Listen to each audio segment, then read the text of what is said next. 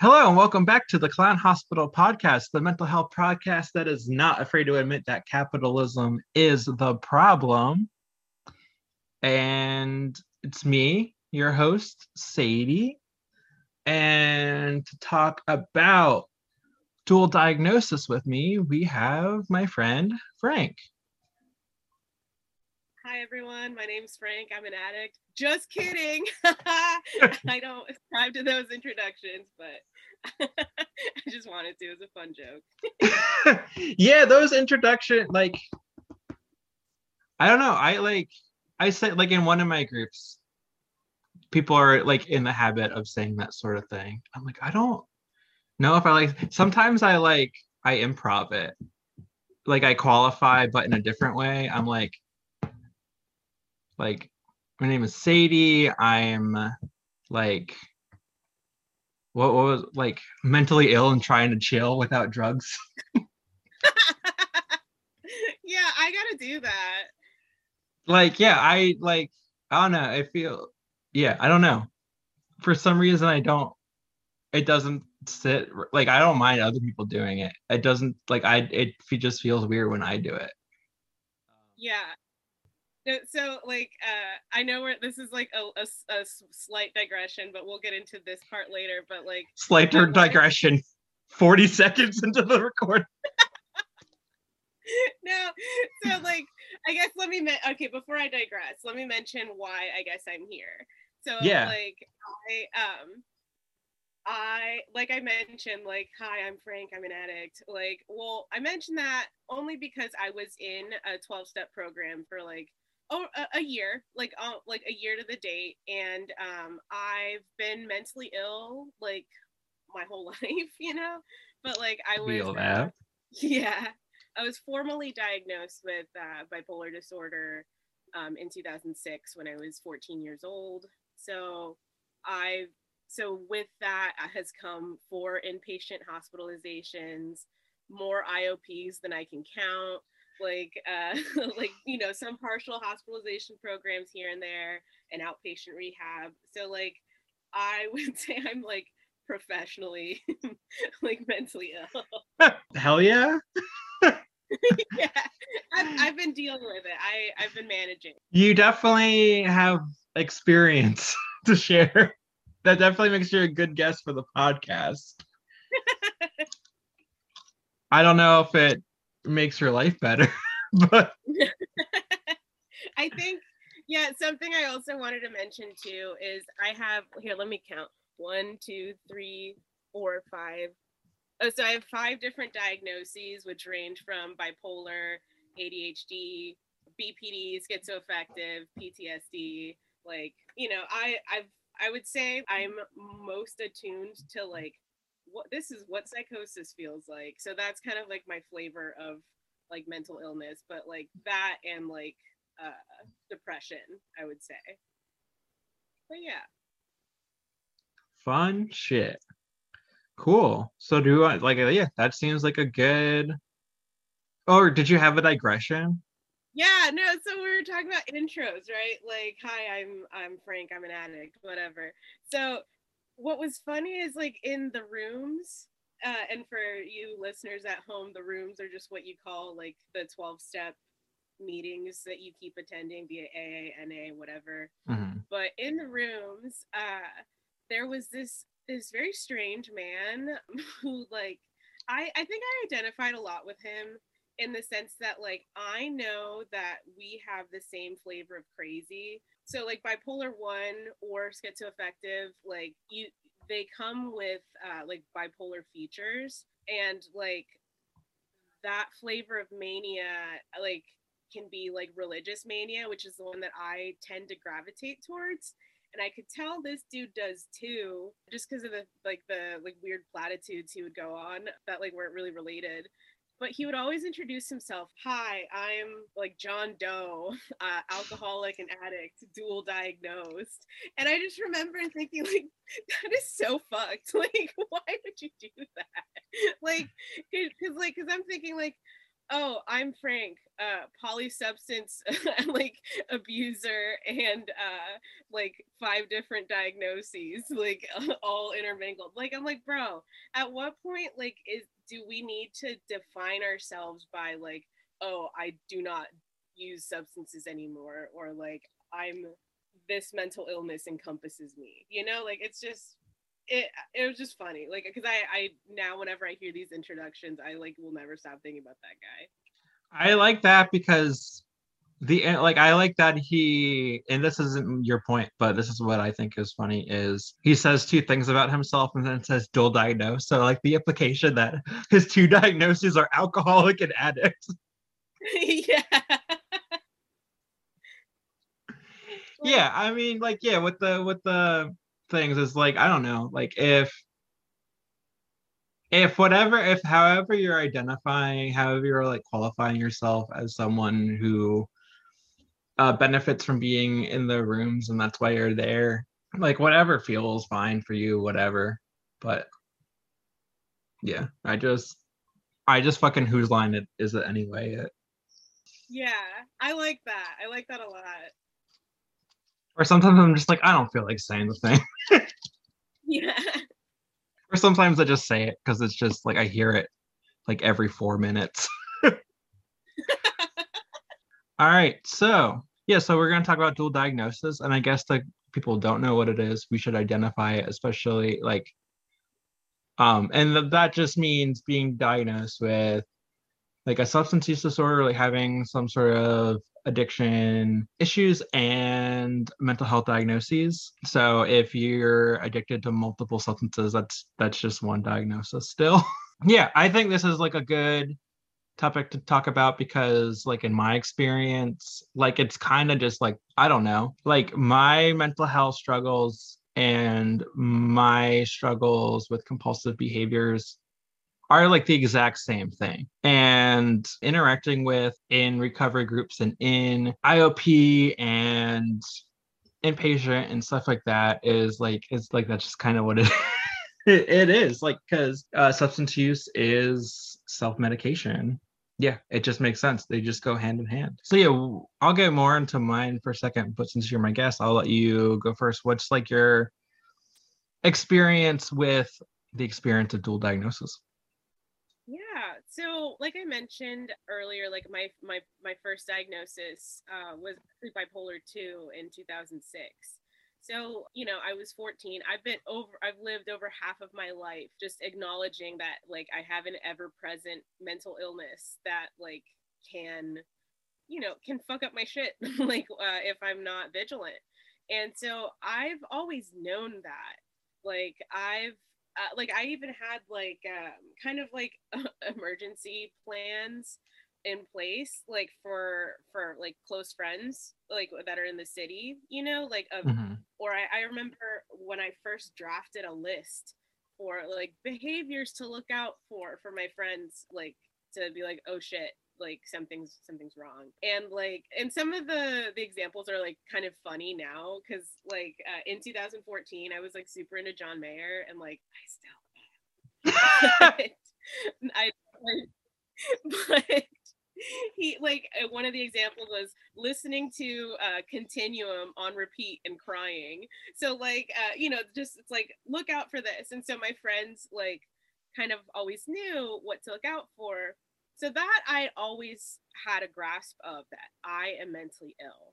But i didn't fully like comprehend that i also had a substance um, substance abuse issue or like or let alone like a substance use disorder i it never really hit me until i was diagnosed as a polysubstance abuser you know like and what was what's funny is i i suppose it was there was there were elements of denial on my part. I had been using drugs at an early age like i, I believe i was 14 when I, I first I first smoked cannabis and then then it was alcohol and then I, I fell into a bad crowd and like for a little while I was like abusing like pain medicine too like and I when I was hospitalized for the first time because uh, my oh, like on on a urinalysis I tested positive for cannabis they put me in the what's that unit of the hospital where oh detox? They put me in detox. They put you yeah. in detox for weed? Yeah. And What are you like, detoxing from? The munchies? Like I don't get it. exactly exactly and and that it, it was always so ludicrous to me right? That like because i was like this isn't drugs like what the fuck? Like you know like i i what? Like because by then i wasn't even doing like i wasn't even like sorting pills or like whatever what have you. That I mean that So- is insane. That is like what? Like welcome to florida baby. Because yeah, like the point as far as I understand it is like for if you're going through like physical withdrawal. And like maybe if you smoke weed regularly and then you stop, you'll maybe be like a little cranky. like, exactly like you don't need to go to detox for being a little bit cranky. yeah like like Trainspotting because like i didn't smoke today you know like that's no like it, it yeah it was just so like absurd so like to me it had always been divorced from me you know Mhm. like oh like i i don't need to be here like i'm not like shooting up i'm not like on any hard drugs like Mhm. you know like that i'd always like uh stigmatized um different substances and had just been had just thought oh well because i don't do this i don't have a problem with that and like i'm not an addict like you know i'm like i'm doing well in school i'm like you know i or like i'm doing well at work whatever like it just the thought never crossed my mind that addiction could happen to me like Yeah. uh yeah it had always been so i guess how that frames like dual diagnosis to me is that yes now looking back at it i can recognize that like oh my uh, choice of you know using these substances instead of taking my medication it it still went hand in hand because i don't think i would have been as mm. compelled to be using these substances in the first place if i were like a neurotypical person Yes, absolutely. Yeah, I just like strongly agree with that. Is like if I didn't have an absurd amount of pain to run away from, I wouldn't have to run away from it. like it's yeah it's really that simple. Or like, you know, life is hard for everyone to some degree. So like, you know, some people, I guess this is this is a metaphor that just popped in my head. Like some people are able to take break. Like some people can party hard on the weekends or drink a glass of wine after with dinner or whatever. But like when it comes like I need to get the fuck out of my own head constantly, then it's then it's like, oh, okay, well. And like when your mental health isn't being treated or you're experiencing like an environment that is causing or exacerbating mental health systems, like of course that's what you're gonna turn to. Just like it's like a I it's a rational response. It's a rational response with that can have severely negative consequences, but like it makes like, sense though yeah it makes It's so much sense. Yeah, then my my I feel like somewhat similarly in like experience like very somewhat, but like in the experiences of like yeah, like of just like not taking my own like relationship with substances like seriously for a long time. And when I was in the hospital and they were trying to get me to go to rehab and I was like, no, why would I go to rehab? I don't have a problem. Like, why do you even want me to go to rehab? That doesn't make any sense. Like, I'm fine. But like, you know, if you're at a point where people are telling you to go to rehab, you're probably not actually. yeah. especially if they're telling you in the hospital like context clues Yeah. Um, but like it's similarly to you, where I was like, well, I was, you know, classic, like I could stop whenever I wanted. I just don't I want to, I just don't want to. Uh, and like I haven't hit the stereotypical perception of a rock bottom. I was in my rock bottom, but like I wasn't like and that that's like a 12 step thing. So like I don't know, like people have different takes on that, but like I don't know, like I didn't take myself seriously, and one of the reasons I didn't go to rehab, other than that the main one was I didn't want to stop using my drug of choice, um, and didn't stop until a few months after my hospitalization when it became clear that I couldn't use my drug of choice in a like controlled manner yeah, one of the other reasons I was like, I don't, I was like, yeah, like I don't belong here, there, and then also no one else is gonna think I belong there. And I've now been going to um substance abuse recovery groups since what like May and at this point I go to three meetings a day and no one has ever told me like I would say you're not hardcore enough to be here Yeah. Like although I do really- always feel that way that really resonates So. with me too. Yeah, like because because in I I feel like well I've only been in recovery groups in Florida, but Oh, like. I just yeah like Florida. There's something about like Gen X white people and like they love crack. Like it's just like I- think it was like just like the like a bygone of the era, you know. Like it is. yeah that makes sense yeah yeah uh, but like a lot of those people i had met would were either like on like meth crack or opiates like just set like and uh like my the holy drug- trinity yeah right like the and like my drug of choice is a dissociative anesthetic that like i i mo- most people don't do like most people don't do ketamine. Like it Yes. i think it really depends on what crowd you're in you know but like yes. people be like are you are they're like you're you're in here for that? What?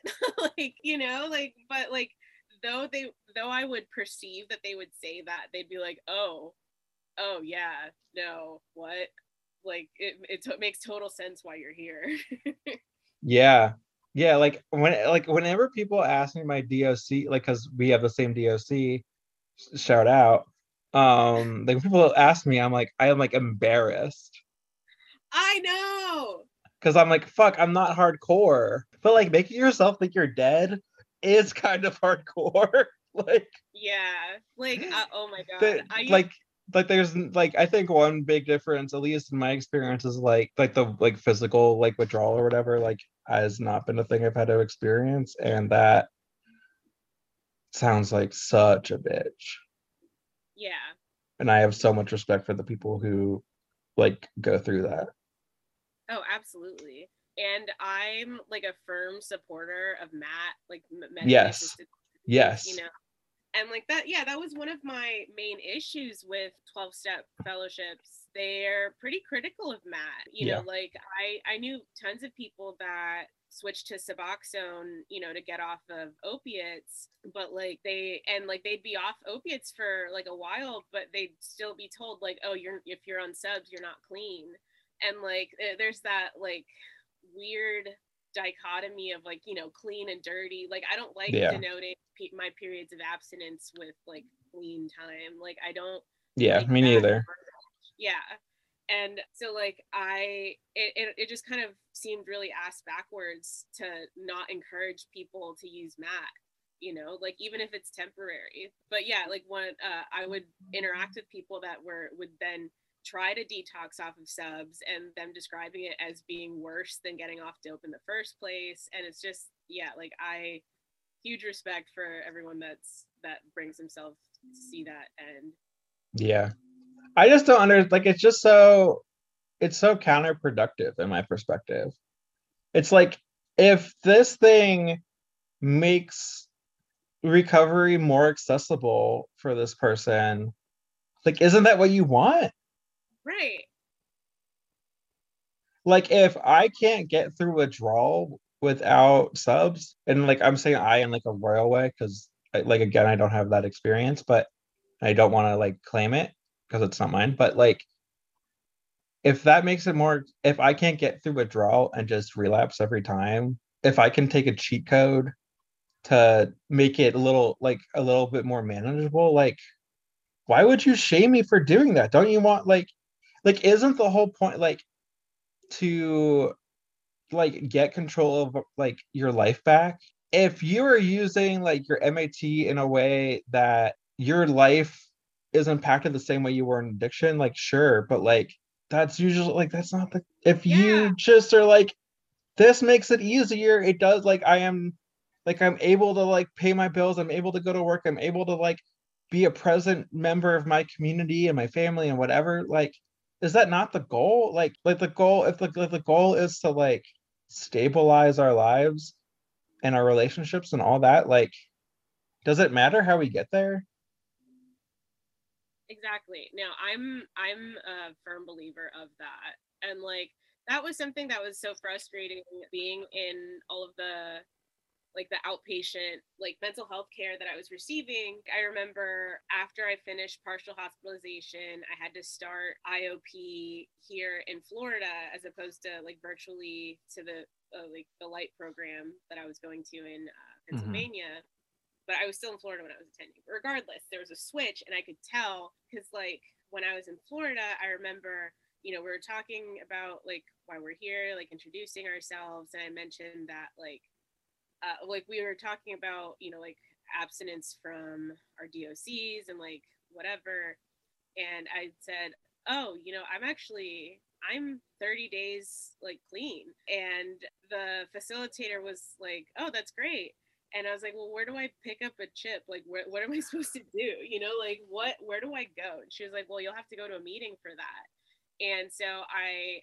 uh, one of the, one of the members in that group who like, I miss her dearly, but uh, yeah, she brought me to my first NA meeting. But the thing was, it had it was like pretty understood that oh, if you're gonna go to a meeting, you go to 12 step. No one had yeah. offered any other alternatives, and I didn't know that they existed. Like I didn't know about Smart Recovery until I was complaining to my partner Joe about you know like what's you know like how much I'm dissatisfied with NA, and he'd mentioned that you were in Smart and that you liked smart and so getting into smart recovery was like a game changer because i had no idea that there was like a, an evidence-based like science-based recovery group that's not focused on like you know your higher power and like yeah. You know communal like what what's the word? It's not even like therapy. It's just you just let it out but like yeah. to know but yeah it's like uh, a support group. That's just like what it yeah, is. Like yeah, you're you're venting you're maybe like like more so and smart you're maybe getting like some feedback or some like other people's perspectives. Yeah smart is funny. Like i just remember my very first meeting and like at least in my meeting there's a little spiel crosstalk is encouraged blah blah and i'm like someone just was so pissed about 12 step. And they just were like i'm gonna do everything opposite. Yeah. And yeah, like the yeah, it, it it does suck that like how little like that because yeah, if 12 step works for you, like fine. Like I got no beef with with that, but it doesn't work for me or like I I have a lot of reservations about it. Um, so it really sucks that like the alternatives are one like less common and two like less known as well. And like like I heard about it because I worked in rehab and also my one of my IOP therapists recommended it to me. And I was like, oh yeah, like I've heard of that. Like I'll try that. Um, and then I really liked it. But like, yeah, if you don't like know the right people, like you'll just never hear about it.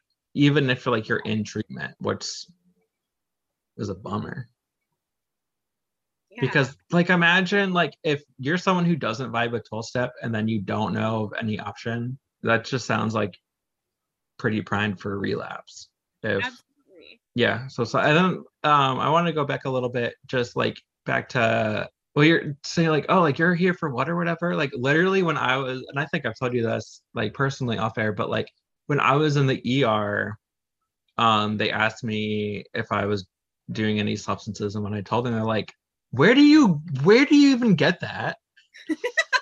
Um and the answer is hilarious. I won't say it on air because i don't want to accidentally snitch on anyone but i'll tell you off air because it's hilarious. And two is do a normal drug literally that's that's what people tell you when when they find out that's your doc they're like are you kidding me like it's so funny.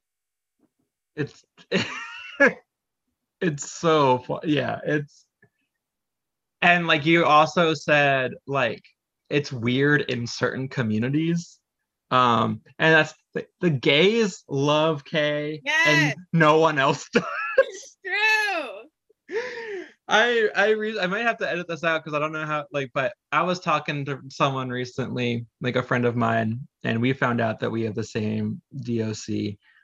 And uh, and I was like, I'm sorry this is like rude or random or whatever, but like are you queer in any way? Flagging with our DOCs. And the answer was yes. it's it's it's K or Tina. Like it like for like I, I just I it's but like specifically for like like gay men on Grindr like i don't know why like it's just like just they love meth that makes sense meth and poppers yeah meth poppers and ketamine that's the other holy trinity that's yeah that's the gay bit holy trinity yeah all right well we've been jumping all over the place. So yeah, how about using substances as a way of self-medication? Um, because I I think that's like a very important part in talking about this. Yeah, and I think a huge part of why I self medicated with the substances that I did was because I was also in denial about like my mental illness. Like I mm-hmm. knew I was like I I knew I was bipolar, like I guess, like I, but i was just in varying degrees of denial about it for like several years and i think though i had accepted that i was bipolar i did not want to accept what medications i needed to take because of like the poor side effects. Like with antipsychotics in, in particular you have weight gain as like a major side effect.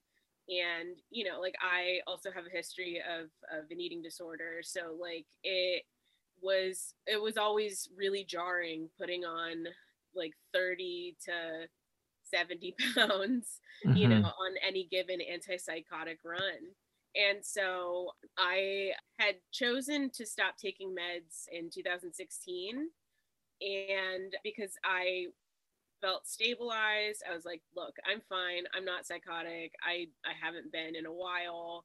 Like doesn't this amount of Zyprexa feel like overkill? You know, like can't we just like keep me on like something like minimal and you know we can reassess later. And so the reassess later never happened because i ended up moving to new york first and then pennsylvania. And so i was losing weight because i was in a commuter city and i wasn't on my antipsychotics but i didn't put two and two together that i was kind of hypomanic all the time. Mm-hmm. And so it started getting bad when I was prescribed Adderall and I like I definitely have ADHD and I never abused um, Adderall because you know when you have ADHD and you take amphetamine salts, it's like your brain is like, hey, I want to work today. Versus like I feel like when like neurotypical people take Adderall, they're like, you know, like playing like party rock anthem and just like, yo, let's go. you know, like it's very different pictures. Yeah. So I I started uh, self medicating to manage uh, my feelings of uh, depression and hypomania. So I like the first so like let me backtrack and say like my I started self medicating with ketamine in like I would say late 2018, uh, like most of 2019 was like when I got into this groove of like, oh, it's it's nighttime, better like you know do my my like weighted K like K hole dose and like level myself out. And like it hadn't occurred to me that like oh you know maybe if I were on stable medicine like I wouldn't need to do this all the time but again, I had such a bad misconception of what like the meds will do to me because of my mm-hmm. experiences in the past that I was so like anti like no, I will not I like I I don't want to take lithium again. I like that gave me tremors. I don't want to take Abilify again. I gained weight. Like I, you know, I you name it, I've been on it, and I would tell you why I I wasn't gonna do it. So yeah, for me it was definitely I used I used drugs to to like manage my bipolar disorder and it it worked for but it's not it wasn't like sustainable and if anything, like it, it definitely made it worse over time. But yeah, I, I couldn't see it. It was a risk to take. Yeah, that's such a classic thing where you're like, because I definitely when like, oh, I'm doing this like kind of dangerous thing every day just to feel normal and just be like this is fine. And then you look back and like, and you're like, what? And like, how or why did I do that? Yeah. And also, like, K as a DOC is like really funny in the context of like this conversation, like the dual diagnosis conversation, because like within the last few years or whatever, it's like growing in popularity uh, as a depression treatment. So like literally like you couldn't be more on the nose when it comes to like self-medication. like yeah. I I have depression and I am self-medicating with this drug used to treat depression. like yeah. And like that's what I was telling myself too, was I was like, oh well, this is actually like a, it's it's a it's approved for treatment resistant depression and like yeah but they when you when you go to literal like actual ketamine treatment you're not k-holing every day like and it's so funny too because like recently uh, okay recently i read this article saying that they're looking at ketamine as a way to manage uh, bipolar disorder too and Mm-hmm. like that i remember suggesting that to like a psychiatrist i was seeing he was like well the studies right now are only on depression and like i i don't think it would, it would work for bipolar blah blah blah. But now it is. So again you know like i like when we were saying like something is totally reasonable like i wasn't yeah like it, it was on the nose. Like I, I wasn't too far off of what Yeah. would work for me. Yeah i mean and of course you were like like you, of course you knew that because you had that experience. If if it wasn't helping if it wasn't treating your bipolar on some level then you wouldn't be doing it all the time. So like yeah like you know about it. Yeah it it's funny like i remember my doctor being like oh like like and, the psych ward being like like oh like you know like ketamine is being used to like to treat depression these days and he was like you'll never do that. And i was like god fucking damn it i ruined it yeah like it's funny like uh it, any discerning practitioner will like read my my like my patient history and they'll be like oh yeah no absolutely not. You can never do that. Or like i can never prescribe you adderall.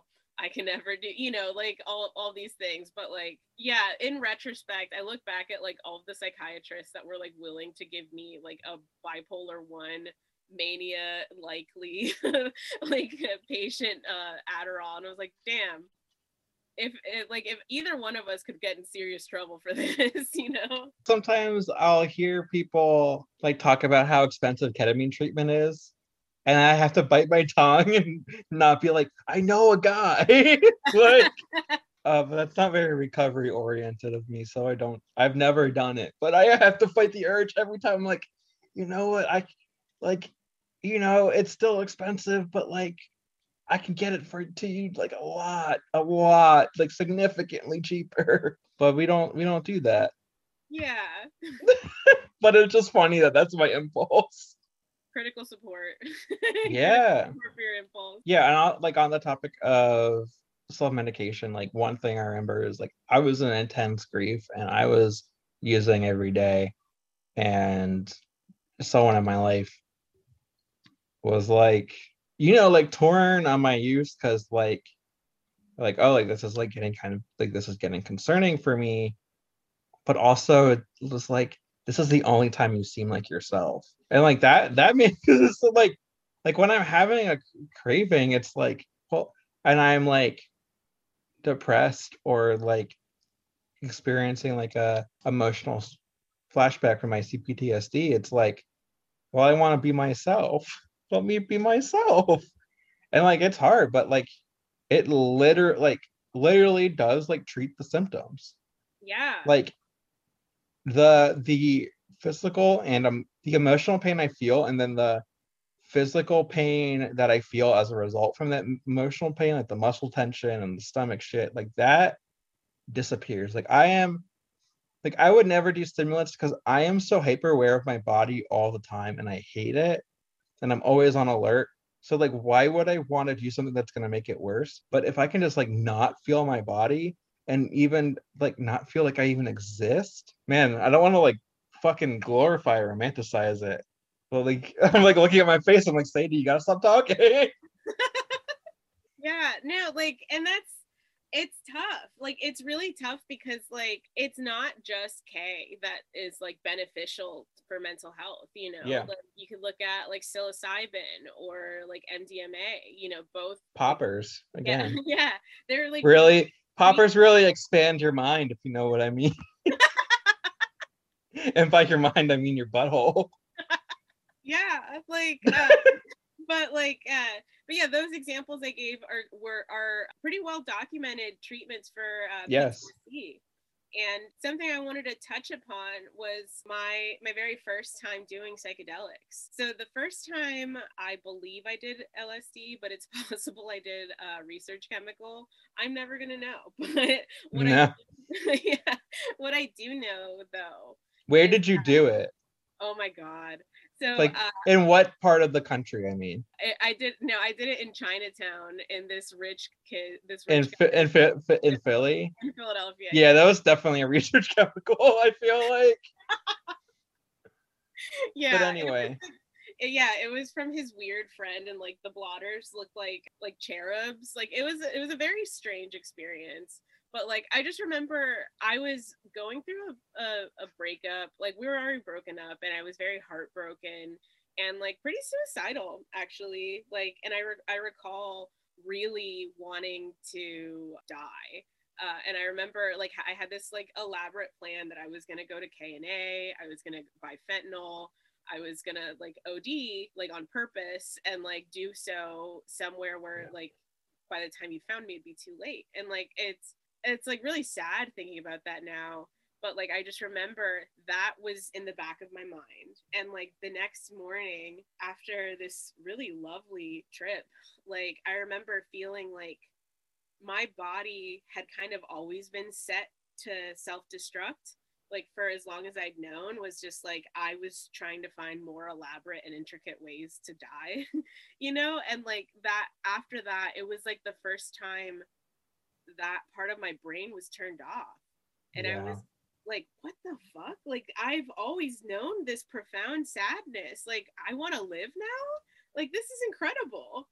And like so that had kind of informed my use of substances was that oh this is something that i can do responsibly but i am not that way. You know i think i i start that way like well intentioned but like it doesn't it doesn't end up you know it turns into excess and then overuse and yeah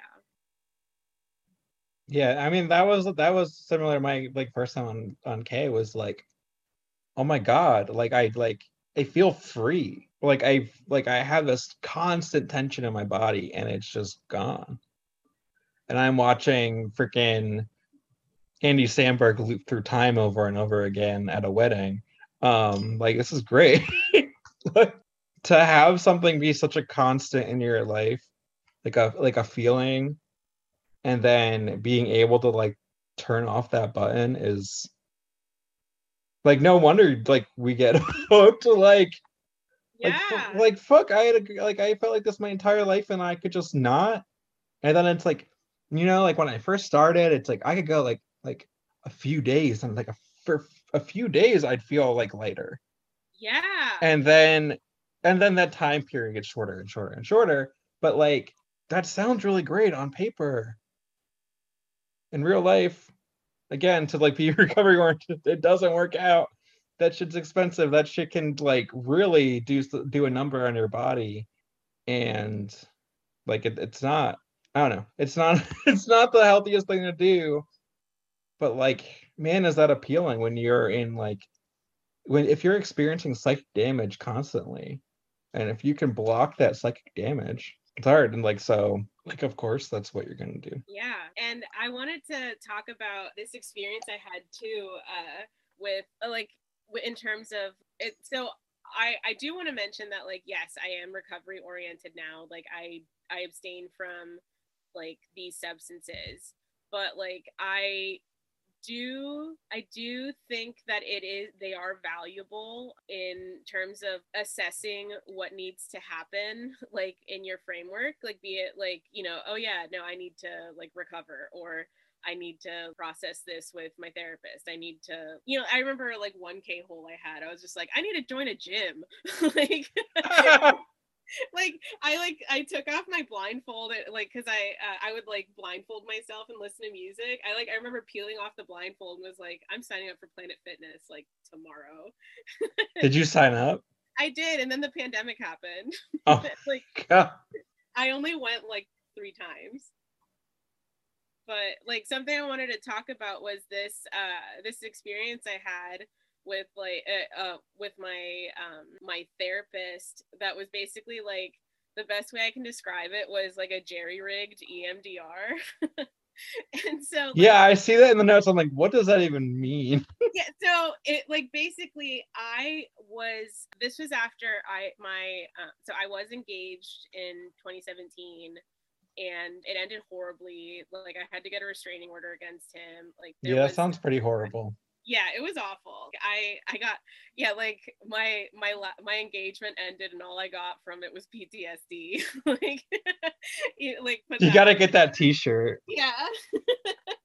And like so i was i was mentioning to my psychiatrist that i or my my therapist that i really wanted to do psilocybin emdr to like help me say goodbye to my ex-fiance like i just wanted to like say goodbye without like talking to him or like, Yeah, fair enough. self-danger. yeah because Yeah. like i wanted to get closure without like doing like the toxic form of closure and so she said like while she can't administer that treatment to me because like it's not medically approved uh, in where we were in pennsylvania like what she could do was write a like kind of like a guided script for a friend of mine to do like while i was under under the influence. And so i got a really close friend of mine to to help me. And like uh, i basically like did i did what you're supposed to do like in a clinical setting. Like like uh, i made a really comfortable environment. Like i set mood lighting. I put on a blindfold. And i like had made these like mushroom chocolates. And so i had done so and it was honestly like i feel like i did like years worth of therapy in that one session because like it it was so like healing. I remember like you know like shutting the door like this like metaphysical door in my mind like shutting it closed and like because like he was entering his own door with his own blessing whatever and i'm going into mine. But like i'm shutting i'm shutting that that that wi- that door uh, for us. And it was really really freeing. And like i'm very grateful to have had that experience like even if i'm never going to do that again. I think it was important for me to do that. But again one of the i guess if if like just now that it's been years since that's happened i can look back and say oh like that was helpful. I'm grateful it happened but i really wish i would have taken meds you know regularly taken them instead of like continuing to rely on these substances um, and like you know not really learning how to um, have coping skills Cool. I think that segues really nicely into the other side of the coin here is so we have mental health, like a mental like illness. We're like afraid of med or like not fully self-aware of like why we're like using substances like the way we are using them. So then if mental illness is what leads to the substance abuse, it seems that the other side of the coin would be treating substance use by treating like the mental health, like by treating the root of the substance use. So, do you want to get into that? Yeah absolutely like i definitely Also, that ex- that that experience is very cool. Like, I feel weird that I didn't like comment on it, but that is very cool. and like I'm glad you had that. Thank you. I'm like No, horrified of shrooms, but like that does sound pretty good. Yeah like by then i was definitely like more of an experienced psychonaut so like i kind of like knew what i was getting myself into i like and like i consumed probably like two and a half grams which is like two and a half or three grams i don't recall but like a lot like uh but yeah like i wouldn't i wouldn't tell just anybody to do that you know No, no, no, no. but No. yeah like about like treating mental health like i definitely feel that when my mental health is under control i do not experience those unbearable triggers to use Me Um, neither. yeah like i remember when i had to i had to move back home because i had a mental health episode in september of 2020 like i was hospitalized then and i i had to quit my job. I i couldn't like i just needed to focus on on getting my health back up. And so i had to move back in with my parents. And so i was back in florida and i remember i i would like wake up just like with panic. Like i i just would have like these panic attacks all the time. And like i remember like i would experience like suicidal boredom. Like uh it's like it, it just you're you don't have anything to do you're you almost feel like paralyzed you know where it's just like i can't watch this shit you, you like you try to watch tv but it's like too like i wouldn't even say that it's triggering so much as like you keep thinking about it so much that you can't Yes. it. yeah like Yes, I I yeah, on the boredom piece, I really feel this as someone who got COVID twice in 30 days. Um, so I was quarantined for like over 40 days. Yeah, And like boredom. That shit's real. Yeah, like yeah, as like because like the boredom like ends up triggering so much for me, like restlessness, and then like alone, like I'm bored because no one wants to spend time with me or like hang out with me or whatever, and then like and also just like being bored like sucks. Yeah, no, literally boredom is my biggest trigger. It is 100% like I remember like doing uh so like when I was like working the steps, like we had to do like this inventory of like your triggers and like that kind of stuff or like these desires to use or whatever. And I was like, yeah, no, it's definitely boredom. like yeah.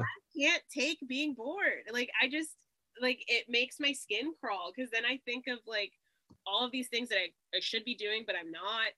Like I just I think so much and like I just I can't and it's not even that I don't want to do anything. Like I'm trying. It's just like, you know, I remember first experiencing that even early on like after my for my hospitalization in october of 2019 and like i had to lose my job i didn't so they fired me but whatever like it, it's uh, like it, it was still like bad but like i just remember i was trying to stay off substances and i had been for like a few months but i wasn't like actively like going to meetings or like i'm sober i'm this or that i was just abstaining but I remember one day it was like I think it was probably December, or January. Like I'd already been I, I'd already been fired. I had come home from IOP and I remember I was like I had nothing to do. It was cold outside. I just remember shutting the door behind me and I was like, nobody needs to know that I'm gonna do ketamine right now. And like it and that's what started it. Like that like I I had always I, I I'm not like though I had always been using K from like late 2018 to like 2019 or whatever, it didn't become a problem until I remember that that day of like Mhm. needing to escape like Yeah. who I, yeah, just uh, needing to escape being inside of myself because I couldn't take it. And like yeah, I I remember like looking back now, like after having done IOP so many times, like, oh, I could have used my like my toolbox, you know, my, my coping skills, or like, and you know, like I could have read my tarot, talked to a friend, Yeah. like literally anything. But like, I just remember at that point was what was me realizing that like, oh yeah, I'm still like though my mental health is like stable it's not necessarily under control because i'm uh choosing these behaviors instead of anything that i could learn to work those muscles you know? Yeah that make yeah that makes sense like because like the thing is like though like that toolbox or whatever like the like the thing with whatever like most tools you're going to use in comparison to substances and other and even other addictions whether that's like sex gambling self-harm whatever you know those are my three behavioral addictions. Just kidding. I only got one of those. It's not sex. And if you're listening you know what it is. But it's the instant gratification i can't watch a tv show or like draw or knit and then all of a sudden it hits me like a wave like and i feel relief. It's no like no it, it's like it's something you like you were just saying you have to build that muscle. You need to learn how to calm yourself down by yourself and then you have to and that's like a process not like a button you press. And that is hard but like it it's it's worth it and it works if you work it. No! That's so funny. I thought of a really horrible joke um this morning where i might i might edit this out but like if you're a trans woman you start hormones you may hear from some people that you will lose the ability to gain erections unless you like keep using it. So in other words it works if you work it. I love that. Yeah but yeah exactly like if my yeah like if my shit is on like if i am not being triggered i don't have cravings to use and like and that also hits home the point that like cravings are like a signal our body gives to us. Something is wrong internally externally like there is something that needs to change. Like there is some sort of action that needs to be done to to like because like that craving and like i'm sure maybe it's different if there's like a physical dependency but like at least for me is like yeah that craving is based on oh i feel really depressed or oh i'm having emotional flash flashback or oh i'm having a lot of grief feelings or whatever. And i think that also i'm also been thinking a bit about like there's a lot of things like that i see like on tiktok or whatever and i don't really disagree but like if you have like a mental illness or whatever it is like your responsibility to like manage that and like not hurt people and like not act on like whatever impulses it may give you. And i do agree with that but i also think that like i think the piece that is missing sometimes is like if i am in an environment that isn't that is constantly like triggering me or whatever like it's going to be a lot harder for me to take that like responsibility. So i think it i think it like while like it is primarily like like it is my responsibility like no one else can calm me down like from a cptsd episode. Like they can help me but like i need to take the initiative. I need to ask for that help and all that stuff. Like people can't read my mind. But like there's a real benefit in creating and contributing to environments that don't needlessly trigger people's mental health symptoms. And like i would like we talked about in the very first episode is like the the behaviors that are often associated with autism are the behaviors that an autism per- a person with autism displays while they're being mistreated. And i feel like that's that's the same for this is like yeah sometimes i see a red flag when there's no red flag but if something is wrong and flips that switch in me. Like it is like my responsibility to like learn how to manage that switch being flipped but like i think as like a society and a culture it should be our society to like try not to flip, flip that fucking switch if you can. Yeah, Yeah. like i i totally totally agree with that. And like it's funny to like like even like environment but also with like media we consume like uh Are you about to talk about? Are you about to talk about Euphoria? I am about to talk about Euphoria.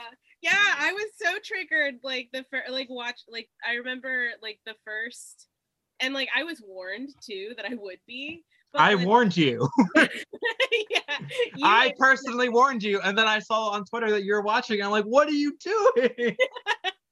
and yeah, it's true. Like, because I remember, like, I don't think I had had these triggers to use in like a really long time until I was watching that show, and I was like, fuck.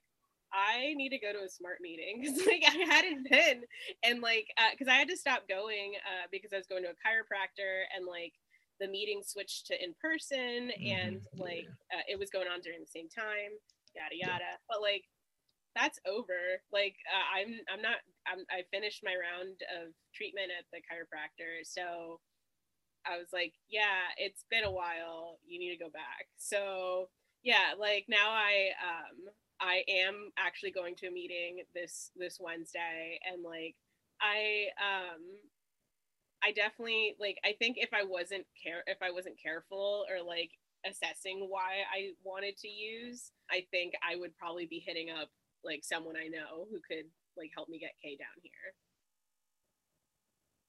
Yeah.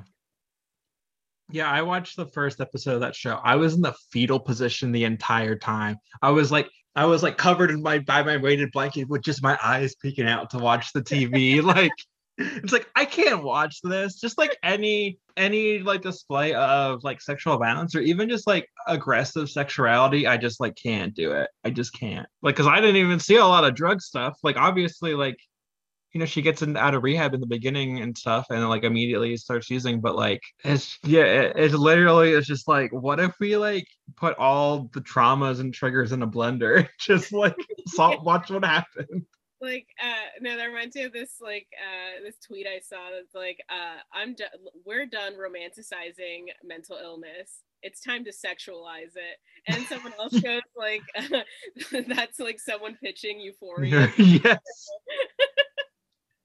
Yeah fuck there we should i should do or we or whatever an episode about like engaging with media while you know like managing triggers like in media because i am definitely someone i was sick and i was like all right i'm sick. I'm like isolated. I'm bored. And like the ice like isolation related to boredom is probably my biggest trigger. So man has this been a fucking test for me. And i was like all right i'm gonna watch something chill. And i watched i like started watching the second like the new season of what we do in the shadows and it just wasn't grabbing me. And i do like that show and I was like, you know what? I'll watch. I'll watch the. Uh, I'll watch Yellow Jackets, like, which isn't quite Euphoria levels of triggering, but is like so based in trauma, and that's what I like about it. And like, yeah, because like, I don't know. I was talking to a friend this like like this idea of like, you know, like some like, and I feel like this is me to an extent is like getting used used to and comfortable to like chaos or like yeah to chaos or crisis or whatever. And like and like my body is so used to being around or within a chaotic situation and it's like really hard to not be in them. And like that is kind of like my draw to like yellow jackets or something is like i need to like role play the crisis. Like i need to like scratch that itch without like doing dumb shit. Yeah. That's also that also has to do with like learning how to live with boredom. Yeah. Well, i feel like that's like the biggest key to like learning how to be in recovery like wh- while having a mental illness is just like learning like learning that it's okay to not have anything going on you know? Like yeah that's not like uh an indicator on your part that like life isn't worth living you know sure if you say so. well like the other thing i think for me that i have i have noticed like as far as boredom goes is i don't know like recently i like I had a grief anniversary this week and I I feel pretty bounced back right now, but like through most of the week I was really struggling. I had a self-harm relapse and like someone was like, Sadie, just like watch a TV show you like. And I was like, I've well, first of all, I've been in quarantine for 40 days. I've watched a lot of TV. And second of all, it, like I like like you like you said this before is like my brain it didn't shut my brain off. I was just watching like I was like playing a game or whatever, and my brain was just like the rumination was just like firing. And like I think I've talked about this on some some episode, but like finding something that finding media that is like intense, like like not not necessarily in a like a trauma triggering way, but in a like like and I like I I said this before and I'll say it over and over again because it's it's been really helpful for me is something that just like takes up my entire attention. Like like Ozark or like some yeah, something something in that vein. Yeah, well, yeah, like I haven't watched that, so I don't have anything to say on it, but like Yellow Jacket, that gives me a lot to think about, like about like trauma and being like an adult navigating CPTSD and and um also like i was like i read these two sci-fi books um like that were in a series last year um a memory called empire and a dissol uh something called peace. They were so good. There's so much fucking lore and like the names are like weird and like you really need to like pay attention to like figure out what the fuck is going on and like that was so good. That was so like and it sounds counterintuitive like and like there are like I know lots of people who like like for reading specifically like they find it really hard due to mental illness but for me personally like that was a good experience. Or like complex as board games where i need to like there's like a million parts and like i need to pay attention to all these like fucking rules and shit. Like i remember like when i hung out with my ex's mom the first time like i was really anxious. And then we played pandemic and i just like became a whole different fucking person. And then we were on a trip to the beach and i was so anxious like the whole time and like um and i brought some board games and my ex's mom was like oh like we should play a board game and like totally knowing that it would like make me alive and like not quite instant but like man like I like I just become a different fucking person because I am like hyper focused and like I'm like trying to figure out how to like make the best train or whatever the fuck. Like yeah. Um, and it's like that's like a hard thing to access sometimes because sometimes, yeah, I am very exhausted and I can't make trains across Europe. But if I am in like that little window where like I need a distraction can handle like a really intense distraction, it is like a game changer. Because like talk talk about boredom, like reading like a big thick book that can like take up hours of my time or playing a complicated board game and then I'm fucking tired afterwards which is like so like being like an appropriate level of tired that isn't triggering but it makes you like too tired to have or act on your cravings is like such a big thing like I was having such big cravings and then I went to physical therapy, and then I I have been pretty good ever since because that kicked my ass. Cool. So, do you got anything else on treating mental health as a way of managing substance use? No, I uh I think I'm good. Yeah. Like I I actually I want to read this part out loud though. Cool. My takeaway is that maybe if I take my meds every day, I won't need to do a precarious mix of uppers and downers to maximize feeling alive. Yeah. Yeah. I definitely want to like touch on like that taking meds if you can find the right ones and stuff like because that's like such a big barrier. Um and like as you discussed, it's such a big barrier, but if you can find the right ones, it, that can real be like really be a game changer. Oh, yeah. As far as like managing the internal Game changer. All right, we have like another section, but if we do that, it will go long, so we can save that for another time. And so I usually wrap up with gratitudes, and I start that by being grateful for my guests for coming on. So thank you for coming on. it makes me feel very connected to find people with the same DOC. Especially like when it's like a it's not a very common DOC. So like it's like, oh fuck yeah, you get it. yeah. yeah. So yeah, and like your notes are very thorough. Most people don't share their notes with me, but you're the second person who has, and that's also been helpful. Knowing what you want to talk about has been very helpful for me being like, all right, what are like my like reactions and stuff. So I appreciate like your note taking and sharing your notes and like your thoughts. And yeah, and then I'm also grateful for I I need to start thinking of this before recording. I went outside for the first time in like a long time yesterday. It was raining and it was for a doctor's appointment, not for anything fun. But when you spend so much time in your room because of being sick and like even though i'm covid negative i'm not very mobile at pt i was asked to walk six minutes and i could not do it so like i like being stuck in here sucks but it was cool to be outside and to be like talking to another person face to face and shit. I'm grateful for that. I'm great like it's like a like being outside and then also starting physical therapy as like it's like all right this is like the beginning of the end of this pretty difficult era of my life. Of this part of it i mean it's been a difficult era of my life for years but the, the last 40 something days coming to the end of that is really exciting so i'm grateful for that would you like to share what you're grateful for today yeah, I'm very grateful to be here. Thank you so much for having me. Of course. I just I love this podcast and I love like hearing about all of um, all of the like the experiences of our friends of uh or people that I I don't know like so it's really neat to be able to share a slice of of what my life has been like.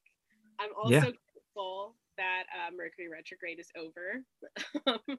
like, uh, yeah, I remember in my meeting there was a day where like everyone like was just going through it, and they're like, Mercury retrograde is gonna be over in two days, guys. Just hold on. yeah, it, it's been like I told myself I was gonna not acknowledge it this time. I was like, I'm not gonna blame it on anything. I'm not gonna like, I'm just not gonna I'm not to even say that it's Mercury retrograde. It's just, you know, like I pretend I do not see. But like that didn't stop me from like feeling it. Like yeah. it was awful. So like uh, just like just shit at work, you know, like just constant like miscommunication things, just like so yeah, so grateful that's over. And also, I'm grateful that um, I've been taking my ADHD meds again. I'm on a non the only non stimulant approved for ADHD. So it's uh, called Strattera. It doesn't work very well, um, but but you have to take it every day. And if you don't, like, it's just like it's an SNRI, so like it takes um, yeah yeah it, ta- it takes like weeks to take effect so like i feel mm. i finally feel like it's working so i'm grateful hell yeah. like i i feel like i'm able to like you know pick up the pieces uh, again. Oh yeah i'm also grateful that like i i hired one of my mom's friends to clean my room because like my room was just this disaster and like yeah she she really don't call me. out I'm saying there's no shame in uh in hiring someone to help you clean your room. Like if you got to do that to pick up your mental health, fucking do it. Like it. I might need to do that. I support it. Cool. Cool. That rules. Do you have do you have any promotion you want to do? Uh, no. Cool. I, I, That's fine. Most people don't. um, it's just like a podcast standard that yeah so make sure to include it. If you would like to follow us on Instagram and see the weird shit my AI transcription uh, gives me, or like have an have an idea of what episode is coming out, or just to whatever. Uh, that's Clown Hospital Pod on Instagram. If you want to send me an unhinged email, you can send that unhinged email to clownhospitalpod at gmail.com. Uh, it could be hinged too. And with that, we say thank you for coming on the show. And exo, exo, trauma girl. and we also say Goodbye horses. Oh